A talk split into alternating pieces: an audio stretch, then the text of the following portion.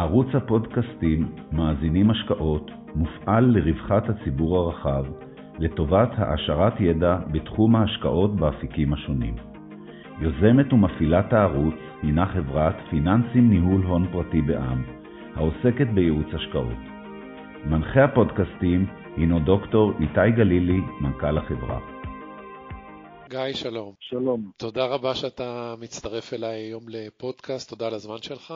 בשמחה רבה. אני שמח לארח אותך, ואני אה, הייתי שמח אם אנחנו נוכל להתחיל ולדבר על, ה, על התפקיד שלך בתור מנכ"ל של חברת טונדו, חברה צעירה בבורסה, אה, שמתחילה את דרכה ונמצאת בתחום שצפויים לצמוח בצורה מאוד משמעותית, ולא הרבה מכירים.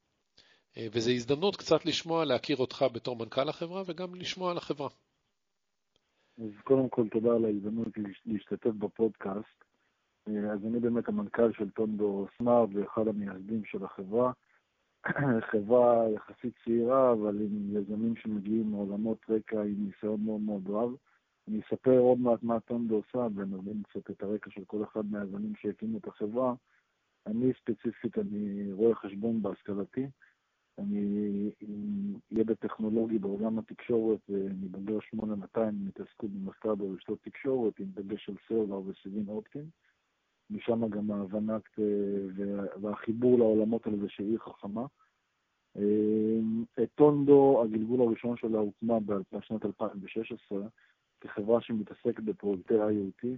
IoT בגדול זה אינטרנט אוף זה חיבור שזה עולם בפני עצמו מאוד מגוון, מהרבה מאוד תחומים שהם לאו דווקא עיר חכמה בהכרח, אלא זה חיבור של מוצרים ודברים לתוך המהפכה של, אה, אה, מהפכה חכמה של חיבור מוצרים, שלכל use case יש סיפור בפני עצמו, וכל חיבור של מוצר הוא עולם בפני עצמו. כשטונדו החליטה לקחת את הכיוון הזה ולהתמקד בתחום העיר החכמה, וגם שם היא החליטה להיכנס דרך משהו שהוא מאוד נישתי, אבל הוא למעשה פותח אפשרויות לכל ההיבטים של עיר חכמה. ואני אסביר בגדול מה זה עיר חכמה בתפיסת עולם של טונדו, ולמה כשתופסים אותנו כחברה של תאורה חכמה לעיר חכמה, זו אמירה שהיא נכונה והיא מאוד uh, ספציפית ומדויקת, אבל היא, היא לא מדויקת מספיק, והיא לא מסבירה למעשה את העולם תוכן של טונדו ומה אנחנו מביאים בתוך העולם. אז אז אולי באמת, בוא, בוא נתחיל מה זה עיר חכמה. זה... כל אחד אז, חושב אז שהוא בגדול, נמצא בעיר חכמה, כן? בדיוק. כל אחד נמצא, היום קראתי בבוקר בדיוק, עיר בדרום קוריאה שבונים אותה כעיר חכמה מאפס על כל התשתיות וכדומה. אז ההגדרה בתוך העולם הזה, אני אישית, אנחנו מסתובבים הרבה בעולם בשנים האחרונות, ואנחנו נפגשים עם הרבה מאוד יועצים של ערים חכמות, וגם חברות אחרות בתחום העיר החכמה, שאם אני אשאל למעשה כל אחד, כל אחד תהיה לו הגדרה שהיא קצת שונה בלי חכם. אה, אבל אגב, בכל ההגדרות האלה, אם נשאר 30 יועצים, בכל ההגדרות האלה, תאורה חכמה בתוך העיר היא חלק בלתי נפרד, כי זה מהלך שפשוט קורה. עוד מעט נסביר גם למה הוא קורה ומה המוטיבציה של לשים של תאורה חכמה. אה, התפיסת עולם של טונדו לגבי מה עיר חכמה היא מאוד מאוד פשוטה. היא התפיסת עולם של טונדו, שעיר חכמה היא עיר שבאמצעים טכנולוגיים יודעת לענות על הצרכים והכאבים הספציפיים של כל אחד מהערים השונות בעולם. כלומר, עיר אחת תיקח את זה לרמה של פשיעה, ועיר אחת תיקח את זה לרמה של חיסכון אנרגטי, ועיר אחרת תיקח את זה לרמה של מים נקיים.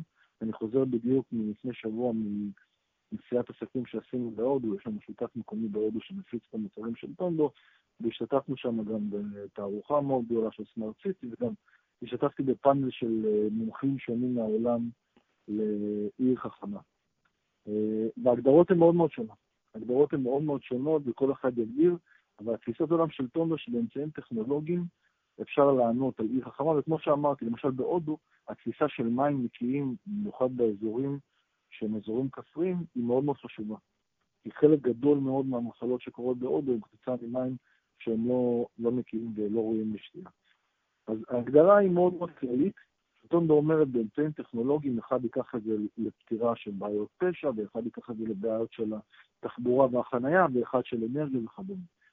תפיסת העולם של טונדו הייתה איך לחדור לעיר חכמה, מתוך תפיסה מאוד כוללת להיות חלק מהתשתית שעליה אפשר לעשות יישומים אחרים של עיר חכמה. והתפיסת העולם הזאת היא גם תופסת אותנו במקום שבאמת מאפשר לנו את זה, ואני אסביר. אחד הדברים הראשונים, עוד לפני שיש עיר חכמה והגדרה של עיר חכמה שקורים בתוך המרחב הציבורי, זה המעבר ללד, התאורה החסכונית, שזה מהלך שקורה כבר בחמש-שש שנים האחרונות, והיום הוא עוד יותר בכל מקום בעולם, הוא בתנופה מאוד מאוד גדולה, כי אנרגיה זה משאב שהוא מאוד מאוד יקר. ובכל מקום בעולם, מאירופה וצפון אמריקה ועד אפריקה ואוסטרליה, אנרגיה זה משאב שהוא גם חסר והוא גם יקר, והוא גם גורם לנזקים מאוד גדולים כתוצאה מקטע של פחמן דו-חמצני אה, וגזי החממה לצורך העניין שפוגעים בעולם. והתפיסות עולם שקודם כל בתור התחלה קורה מעבר של נפט.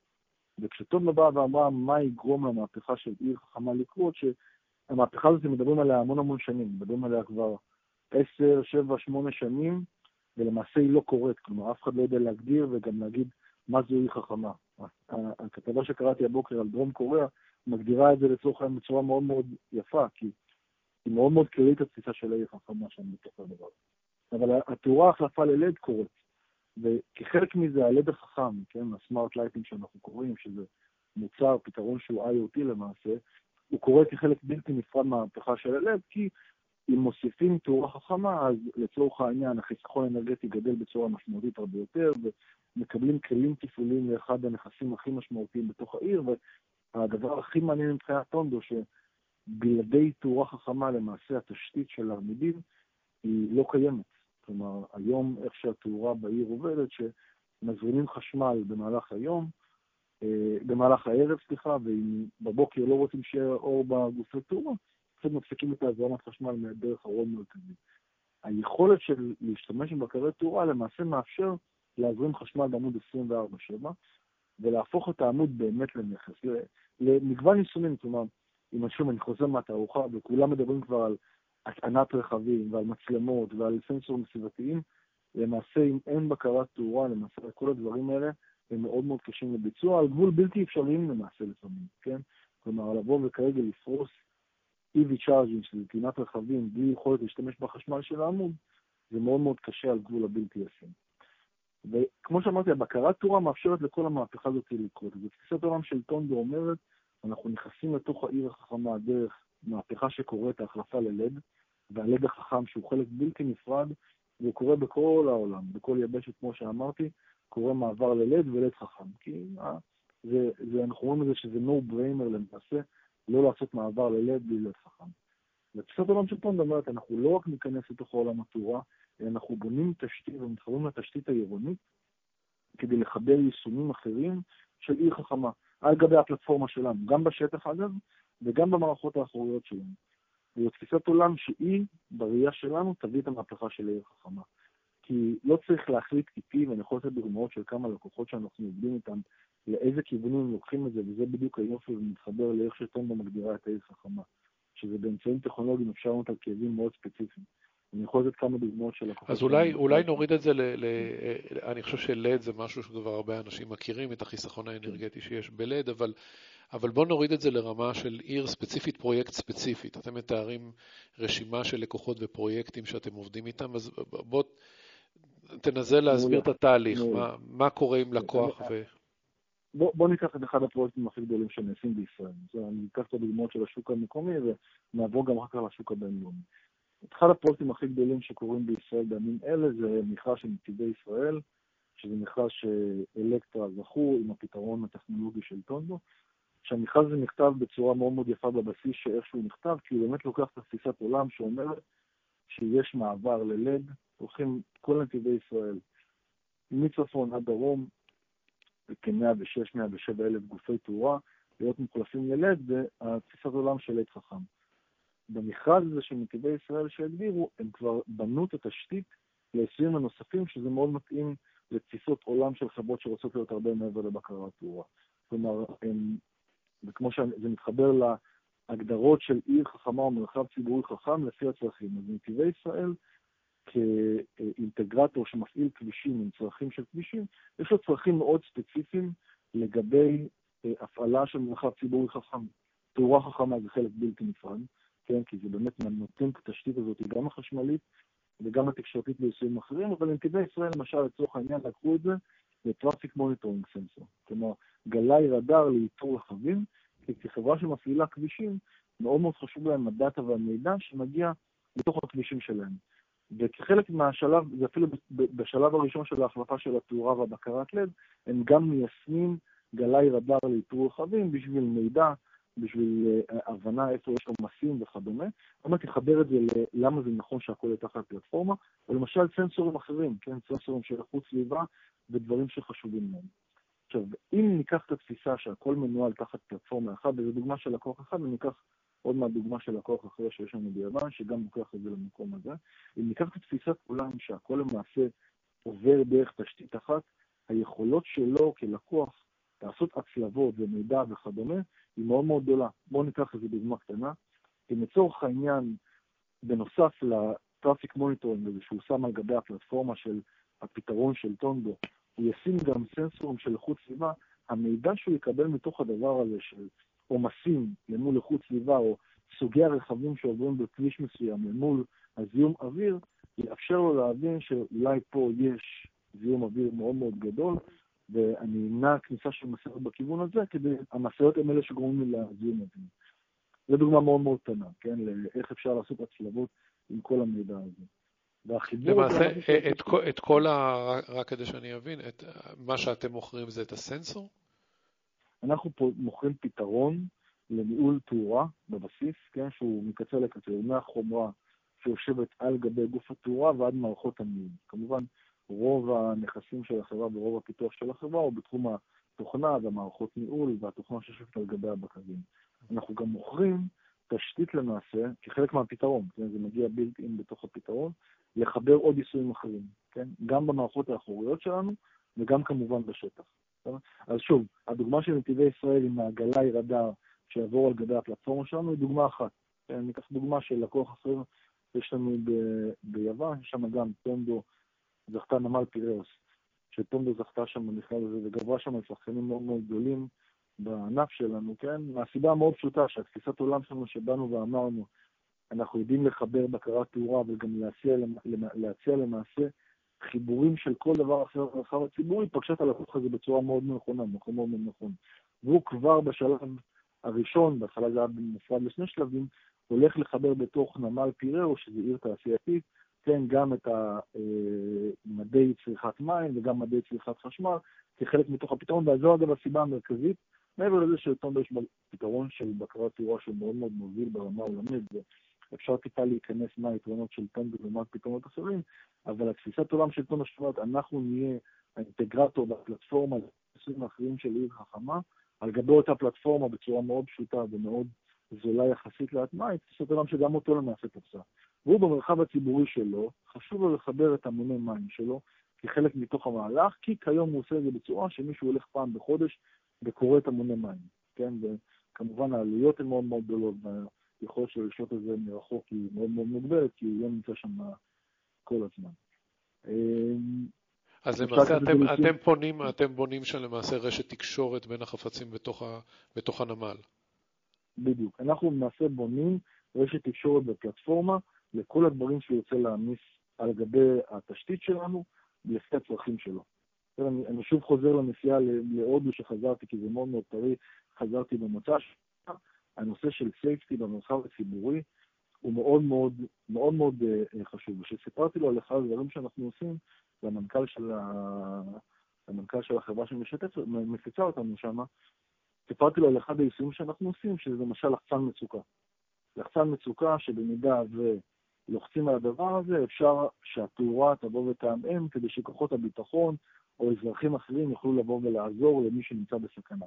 והם, בתוך העולם שלהם והצורך שלהם במרחב ציבורי, זה אחד הדברים שעמדתי פה מול לקוחות, אז הוא חזר על זה כל הזמן, כי בתפיסת עולם של סייפטי במרחב הציבורי, הוא מאוד מאוד חשוב, והחיבור הזה בין כל הדברים ביחד היה מדהים מבחינתו, כן? כלומר, היכולת לבוא ולהשתמש גם בלחסן מצוקה על גבי התשתית של הפלטפורמה של טונדו, אבל גם היכולת להצליב תרחישים, כמובן, דבר הזה הם לוחצים, אז זה משדר למערכות האחוריות ומשם למערכות של המשטרה או העירייה, אבל גם היכולת לבוא לעשות את הדברים צולבים בין כל המערכות, כי זה ה-IoT בסופו של דבר.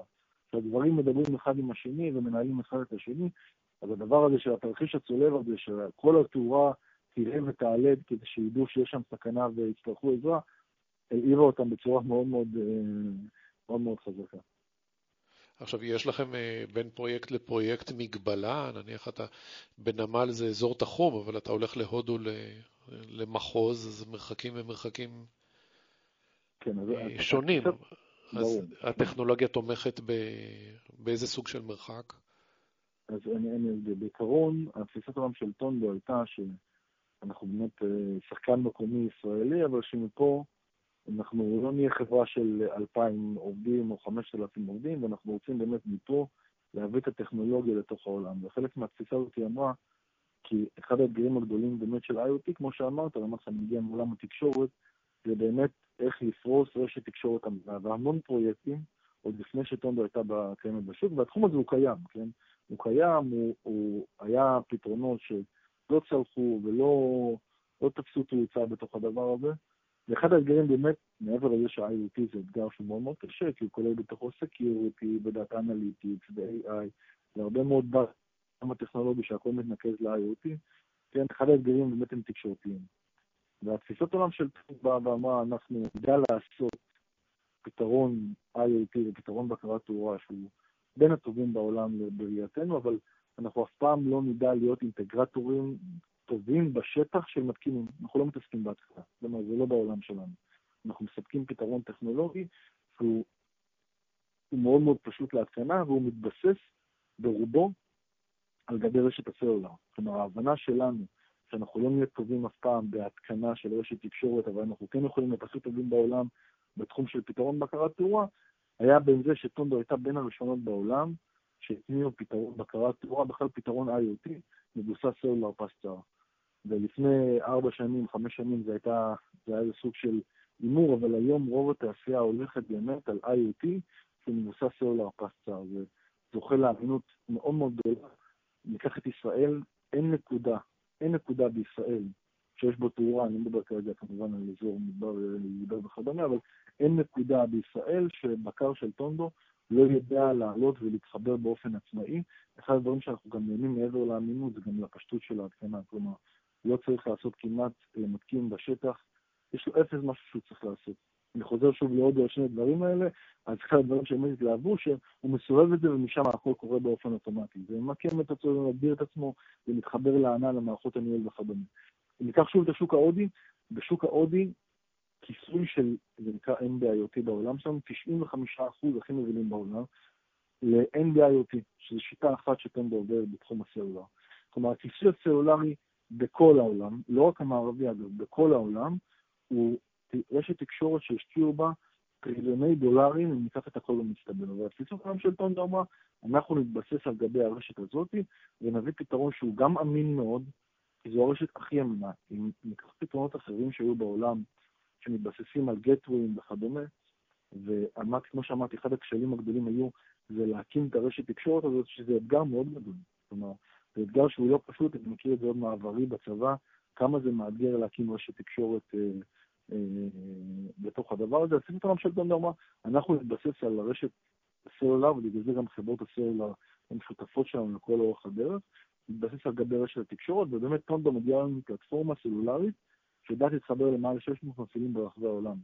כלומר, אני יכול לשלוח היום יחידות להודו ולסין ולצפון אמריקה ולאירופה, והיחידות יתחברו באופן אוטומטי, בלי שום שאף אחד צריך לעשות משהו בתוך הדבר הזה, וגם היום, ב-2022, זה מוכרח כאחד הפתרונות היותר זולים, עזוב המינים ופשוטים שאמרתי, גם אחד היותר הפתרונות הזולים בעולם, כי זה גם אינטרס של חברות הסלולר.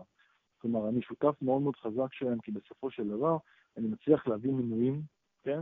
מינויים שהם לא צורכים הרבה דאטה, הם מתבססים על הרשת הקיימת, הם עוד איזה מקור הכנסה בשבילם לתוך העולם הזה, וזה win-win situation גם להם, כלומר, הם מאוד מאוד שמחים שנוצרה IoT, והרבה מאוד חברות, בארצות הברית יש מעבר מאוד מאוד גדול של רכישה של חברות, שחברות סלולר רוכשות חברות smart lighting, כן, כמונו.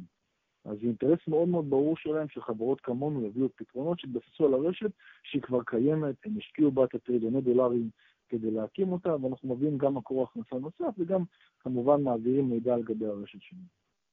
אז בואו נדבר על מה שאתם קוראים ההזדמנות. מה, מה גודל השוק שאתם רואים, איזה שווקים אתם שמים את הדגש בשנים הקרובות, ומה הפוטנציאל, אם הכל ילך טוב? כן, מעבר לשוק הישראלי, שהוא שוק שמאוד מאוד חשוב לנו, כי זה א', זה אמירה, ב', אנחנו נתפסים בישראל כ... לפעמים נשמע קצת לאוזניים אה, ישראליות, כאילו אנחנו קצת מתנסים, אבל אנחנו באמת נתפסים פה כמעצמה טכנולוגית עולמית, והכבוד שאנחנו זוכים ברמה הטכנולוגית בעולם היא מאוד מאוד גבוהה. השוק הישראלי כמובן הוא שוק שהוא מאוד מאוד חשוב. הוא מאתגר, הוא שולי הרווח פה הם לא האופטימליים, אה, יש לו את האתגרים שלו בתוך הדבר הזה, אבל הוא מאוד מאוד חשוב לנו, והזכיות שגם יהיו לטונדו, אגב, רובן הגדול, המשמעותי, היה מאחרי ההנפקה, אבל גם לפני זה, גם לפני ההנפקה היו פה זכויות קטנות, הוא שוק שמאוד חשוב לנו, וגם 2022 הולך להיות שנת דליברי מאוד מאוד גדולה בתוך השוק הישראלי, שאנחנו נגדל ב... מעל אלף אחוז בכמות היחידות קצה שאנחנו נותנים בתוך השטח ושלנו בתוך ישראל. והשוק הישראלי הוא כמובן שוק שהוא מאוד מאוד חשוב לנו. ברמה הבינלאומית אנחנו מחלקים את העולם לשלושה חלקים מרכזיים, אחד זה השוק ההודי, שכאמור אנחנו חוזרים משם, מ... אנחנו עובדים עם השותף הזה כבר קרוב לשנה, אפילו מעל שנה כבר, והפוטנציאל שם הוא פוטנציאל אדיר, הוא גם, יש אתגרים לא פשוטים בתוך השוק הזה, אבל הפוטנציאל הוא אדיר ברמה של אני נפגשתי עם גורמים ממשלתיים שם בתוך השבוע הזה, ומדברים על מעל 60 מיליון נקודות קצה של smart lighting, שיהיו מחוברים למהפכת העיר החכמה, שזה, שזה המון, כן, זה המון בתוך הדבר הזה, והשוק ההודי הוא גם בתול יחסית, גם בגלל האתגרים אגב, כן? אני לא מצליח לחשוב שיש אתגרים מסחריים וכדומה, וטכנולוגיים גם, אה, ויחסית בתול ובפתרון נכון שלטונדו יש את היכולת הזאת, כי אנחנו רואים הצלחה מאוד מאוד משמעותית בתוך השוק הזה. אנחנו מאוד מאמינים בפוטנציאל שם, אבל אנחנו גם מבינים שבהודו קשה להתנהג אה, כזר, ובגלל זה גם בחרנו לא להיכנס לשם באופן ישיר, אלא לחבור לחברה שנקראת נט קונקט, שהיא למעשה המפיקה של טונדו, והיא עושה עבודה מדהימה ברמת היכולת שלה לפתוח דלתות במקומות הכי רלוונטיים וכדומה, ואנחנו מברכים על השיתוף פעולה הזה. האזור השני הוא אירופה, כלומר גם אירופה במיוחד עם האתגרים של האנרגיה ושל הצורך בלהפחית אה, פליטות גזי חממה בעשור הקרוב, היא, היא מוטיבציה מאוד מאוד גדולה ליישם פרויקטים כאלה, שבאירופה עיקר התפיסה שלנו ועיקר השיווק, בגלל שהוא לא שוק שהוא מוגני ברובו, כן, למרות שזה איחוד האירופי בגדול, אבל הוא עדיין מתנהג קצת שונה ממדינה למדינה. התפיסת עולם שלנו שם היא לבוא לחברות התאורה, וכבר אנחנו עושים היום לא מעט דברים עם חברות תאורה באירופה, אה, הדוגמה ביוון היא דוגמה שהיא קצת שונה, כי זו הזדמנות שנקרתה בדרכנו וביקשו את הפתרון שלנו והסכמנו כמובן לבוא ולעשות את הפרויקט הזה, אבל תפיסת עולם שלנו, בגלל שהוא שוק שהוא לא הומוגני, היא לבוא דרך חברות התאורה, שלמעשה הפתרון יהיה חלק מכבר העולם שהם מוכרים בו, וזה ישאיר את היכולת שלהם גם להשאיר את ההכנסות שלנו וגם להכניס את פונדי לתוך העולם. והשוק השלישי הוא השוק הצפון אמריקאי, שהוא שהוא עיקר הפוטנציאל, אה, הוא הומוגני מאוד ברובו, כן? למרות שיש שוני שם בין הצד המזרחי למערבי, לדרום ולצפון, אבל הוא הומוגני ברובו. אה, הוא שוק מפלצתי. כלומר, עכשיו בכל רגע נתון, כן, אנחנו נמצאים בתוך מחקר שוק מאוד מאוד גדול לצפון אמריקה, ובחודשיים הקרובים אנחנו גם נעביר את המידע לשוק, ואנחנו גם נגיד מה התוכנית שלנו לצפון אמריקה, בחודש, חודשיים הקרובים אפילו. אה, עכשיו בכל רגע נתון בארצות הברית יש 37 bid ים, עכשיו נכון כרגע, של smart lighting במרחב הציבורי. זה המון, זה המון. זה אולי כל מה שהיה, בוא ניקח את ישראל, בארבע שנים האחרונות ביחד. בשנה שעברה היה מעל 4,000 bid ים, כן, של smart אה, lighting, והשוק שם נמצא בתחילת ההתפוצצות של הדבר הזה, כן? הממשל שם של הקונגרס שפך, כולם שמעו על זה בנובמבר 21, 1.2 טריליון דולר על מיזמים מתחומים רבים, חלק נכבד מתוך התקציב הזה הולך על מיזמים של אנרגיה, מיזמים של טכנולוגיה, מיזמים של תשתיות, וטוטו נמצאת בתוך הדבר הזה בנקודה שהיא עונה על כל הדברים האלה, מתעסקת בתחום של אנרגיה וטכנולוגיה ותשתיות, והדחיפה שנמצאת לתוך השוק הזה היא אדירה, אדירה בכמות ההזדמנויות שיש, הוא שוק שהוא גם כמובן פחות מוטה מחיר, והאיכות שם חשובה כמובן שהמחיר הוא גם פקטור, כן, אבל האיכות שם ופתרונות טכנולוגיים נכונים מאוד מאוד חשובה, ואנחנו לומדים היום איך אנחנו מציעים את הפתרון שלנו בתוך השוק הצפון האמריקאי, ותהיה פה כניסה מאוד מסודרת, כי אנחנו מאמינים באמת שהשוק הזה הוא פוטנציאל שהוא בלתי נגמר ברמת הגודל שלו. התעשייה מדברת, אגב, ב-2028 על שוק של 37 מיליארד דולר, כן? אני לא יודע לכמת את זה אף פעם את המספרים הגדולים האלה, אבל זה שוק שהוא מפלצתי, אנחנו לא פונים, וזה היתרון של טונדו, רק לשוק של התאורה החכמה. אנחנו פונים לשוק של העיר החכמה.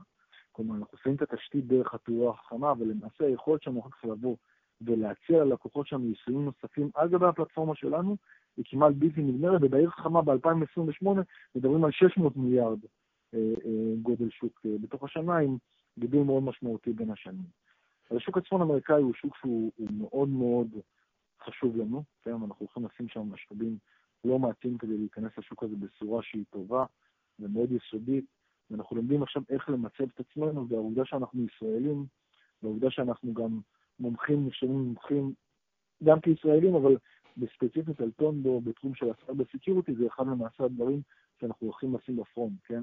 מעבר לזה שאנחנו, הפתרון של טונדו הוא בין הפשוטים ביותר להתקנה, הוא בין האמינים ביותר להתקנה, עם אחד הניס... תחום של הניסיון של cellular first הכי רב בתוך התעשייה, שזה נשמע קצת מצחיק, אבל כן, אנחנו היינו בין הראשונים בעולם שעשו את הדבר הזה, והכמות שעות מנוע שיש לנו על הכביש עם הפתרון הוא מאוד מאוד רחב, אבל גם הנושא של cyber security, כחברה ישראלית, שכל הפתרון, אגב, הוא בידיים שלנו ומפותח על ידינו, אה, ואנחנו יכולים לשלוט ברמת ה cyber security, הוא יתרון מאוד מאוד גדול, ואנחנו מאמינים בפוטנציאל המאוד גדול של טנדה בתוך השוק. אה, במצגת שלכם אתם מפרסמים אה, למעשה טבלה של יתרון תחרותי שיש לכם מול גופים אחרים בעולם ועושים חתכים שונים. מה שמעניין אותי לדעת, התחרות שאתם רואים, החברות שאתם מתמודד, מתמודדים איתן, למי שלא מכיר את התחום הזה, לחברות גדולות, קטנות, זה עולם של סטארט-אפים או של חברות שהן חברות תעשייתיות אה, ותיקות? זה המתחרים שאנחנו רואים מולנו הם בעיקר חברות גדולות. כלומר, יש, אין המון שחקנים בשוק שנמצאים, וכמו שאמרתי, התחום הזה של IoT הוא תחום שהוא מאוד מאוד מורכב. הוא דורש מומחיות בהרבה מאוד דברים מדיסציפלינות שונות. כן, אמרתי cyber security ותקשורת ו data analytics ו-AI ו cloud, והוא דורש מומחיות גדולה מהרבה מאוד תחומים. והרבה מאוד חברות, יש מחקר של סיסקו, אגב, לא רק על smart lighting ועל, ועל, אה, ועל smart city, על IoT בכלל, מדבר על זה ש-75% מהמיזמים של אה, IoT נכשלים. כלומר 25 אחוז, אם אני לוקח את זה לתוך העיר החכמה שהאתגרים הם עוד יותר גדולים ב-IoT, כן, אני יכול להגיד, לחשוב אפילו שהמספר הזה עוד יותר גדול. אז זה יכול להיות להביא באמת פתרון שהוא טוב, אמין ופורץ דרך וגם יתפוס, הוא, הוא לא פשוט, הוא לא פשוט. וחברת סטארט-אפ כדי לבוא ולהצליח ולהישאר שם בתוך הדבר הזה, זה גם השקעה שהיא מאוד מאוד גדולה, וגם הבנה וידע מהרבה מאוד תחומים אחרים. ולא דיברנו על היזמים האחרים של טונדו, אבל היזמים מגיעים באמת מעולמות מאוד מגוונים, כן, בתוך הצוות הניהולי של טונדו יש אה, בחור אמריקאי שהוא ה product manager, chief product manager שלנו, שהוא אחד המומחים הגדולים בעולם ל-IoT, אגב, כן, הוא היה בכיר ב Linux Foundation בתחום ה-IoT, הוא הקים למעשה את הפלטפורמת IoT הראשונה לחברה אמריקאית שעשה אקזיט לגוגל והוא נמצא איתנו מ-day one. ויש מתחום התפעול ומתחום החשמל ומתחום פיננסים ומתחום התקשורת, כמו שאמרתי וכדומה. אז החיבור הזה הוא גם אגב מה שגרם לטונדו להצליח, החיבור מדיסציפלינות שונות, עם צוות שהולך באמת הרבה מאוד זמן, הביא איתו פתרון, ויש מתחרים. המתחרים שאנחנו רואים אותם בשווקים שמעניינים אותנו, כן? למשל בשוק ההודי, אנחנו לא מזהים הרבה מתחרים. בגלל האתגרים שהם גם מסחריים וגם טכנולוגיים, אבל אין שם הרבה מתחרים. בשוק הצפון האמריקאי אנחנו מזהים פחות מעשרה מתחרים שעם פתרון שיכול לבוא ולתת, אה, שוב, כמובן שאנחנו לא ראשונים בשוק, אבל פתרון שאנחנו מזהים אותו כמתחרה. שאנחנו יודעים, אגב, גם שמה לזהות מה היתרון היחסי שלנו, כן? אחד מהם שאמרתי, ואני, זה, אחד הקסמים בטונדו, כן? זה היכולת באמת להיות פלטפורמה לכל אחד מהעשרים שלי חכמה. אני מסתכל, אגב, על כל המתחרים של טונדו, כולם מדברים על התחום המאוד צר של smart lighting, טובים יותר, טובים פחות, כן, טכנולוגית כזה או טכנולוגית אחרת, פשוט יותר להתקנה, יותר, פחות פשוט, פחות רלוונטי לתוך התחום הזה, היכולת של טונדו לבוא ולהציע שאנחנו מחברים את התשתית העירונית ולא רק את התאורה, כן, היא משהו שהוא מאוד מאוד ייחודי לתוך טונדו. זאת אומרת, תפיסת עולם שלנו, שתאורה זה רק ההתחלה. תאורה זה הכניסה להיבט של עיר חכמה והבאת המהפכה של עיר חכמה. אגב, גם פתרון, פתרונות אחרים של תאורה חכמה יעודדו את המהפכה של עיר חכמה, כי בבסיס פתרון כמובן הוא חייב להיות אמין ופשוט ומאובטח, אבל פתרון של smart lighting בבסיס מאפשר להזרים חשמל בעמוד 24/7, שזה פותח את הכניסה לעיר חכמה. כי כמו שאמרתי, מי מדבר היום על עיר חכמה בלי לדבר על טעינת רכבים או על מצלמות או על שילוט דיגיטלי או על סנסורים סביבתיים. עם בקרת תאורה זה מאוד מאוד פשוט. אבל טונדו בין היחידים בעולם שמדברים על זה שגם הפלטפורמה שלנו תהיה הבסיס וה, וההוסטים של כל הדברים האלה, כן? זו תפיסת עולם שתופסת את הלקוחות, כמו שאמרת, במכרז פיראוס, זו הסיבה שטונדו גברה על אחד השחקנים הכי גדולים בתוך השוק. כן, תפיסת עולם שאנחנו גם יכולים את ה hosting לתוך היישומים האלה, ואז הלקוח מנהל את זה תחת מערכת אחת, תחת אה, עדכוני אבטחה אחת, תחת מערכת ניהול אחת, בצורה הכי פשוטה והכי מהירה לחבר את הדברים הנוספים האלה לתוך העיר החכמה, וככל שטונדו תגדל, היכולת של לבוא ולהציע ללקוחות עוד ועוד יישומים אחרים שהם ברובם לא יהיו שלנו, כן? ברובם הגדול יהיו יישומים של צד ג' שיתחברו לתוך המערכת שלנו, אה, היא מאוד מאוד גדולה. גם טונדו לאחרונה רכשה חברה שנקראת Cloud of Things, שהיא חברה שהייתה ספק שלנו בעבר, והיום היא חלק מתוך הפורטפוליה של המוצרים שאנחנו מציעים, לבוא ולהגדיל את היכולת לחבר את הדברים האלה היא אפילו עוד יותר גדולה, כן? זה עוד יותר רחבה, אגב, רק לא, לא רק לתחומי העיר חכמה, אבל בריאת עולם של טונדו לתחום של העיר חכמה, ואז אני יכול לבוא ולהציע לשחקנים אחרים, בואו תתחברו למערכת שלי, ונציע ביחד לעיר את המידע שאתם מקבלים מתוך, מתוך המערכות של ה-IoT, כי בסופו של דבר העולם לא היום, זה לא יקרה היום, אבל שלוש-ארבע שנים מהיום, הוא יהיה עולם שהוא מבוסס דאטה. כלומר, המידע שכל המערכות האלה, והיכולת לבוא ולעשות ניתוחים, בדוגמאות הקטנות שאמרתי על זה, כן, ניתוחים צולבים ומידע וכדומה, לבוא ולשפר את איכות הסביבה, כי יש פה יותר תנועה וזה גורם ליותר זיהום, זה מידע שיהיה אדיר ובעל ערך רב מאוד. אז תום תבוא ותציע לאותם שחקנים, בואו תצטרפו אלינו ותתחברו לתוך המערכות שלנו, וביחד נוכל להציע ללקוחות קצה שלנו, אם יבחרו כמובן, ואם זה מעניין אותם. ולאחד זה יעניין ולאחד זה משהו אחר יעניין, לבוא ולהציע להם פתרונות נוספים. אה, שתי שאלות אחרונות שיש לי. אה, אחת נוגעת למבנה הארגוני שלכם, כמה אנשים יש בחברה, איך, איך הכוח אדם מתפלג, אה, איך מתחלקת תשומת העבודה. ושאלה שנייה ואחרונה תהיה בנושא עד כמה אתם על הרדאר של הגופים המוסדיים, עד כמה הם יודעים לעכל חברה בשלב הזה. כן. אז לגבי השאלה הראשונה, אם אנחנו פה במגמת גידול כמובן מאוד מאוד גדולה, מי שיעקוב אחרינו מהתשקיף, אנחנו כבר היום אה, עם הרכישה של צד בסטינג כ-25 עובדים, שהמספר הזה גם, אה, אני מאמין, ככל שאנחנו זוכים ביותר ויותר פרויקטים, ילך ויגדל. אה, האופי של החברה בסופו של דבר הוא אופי של חברת מחקר ופיתוח, אנחנו חברה טכנולוגית.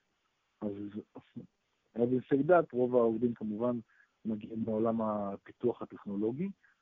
עם הכניסה לארה"ב, אגב, תהיה מגמה של כמובן הגדלה של התחום המכירתי והעסקי, שהיום יש אנשי מכירות ושיווק בתוך החברה, אבל הרבה גם נעשה על ידינו, על ידי זרים, וזה מספיק מאוד לשווקים, לשוק שלנו, וכמובן להודו ואירופה, ולארה"ב יהיה כמובן גידול מאוד מאוד גדול באנשי המכירות, ובתוך המערך ההפצה והמכירות שנמצא שם.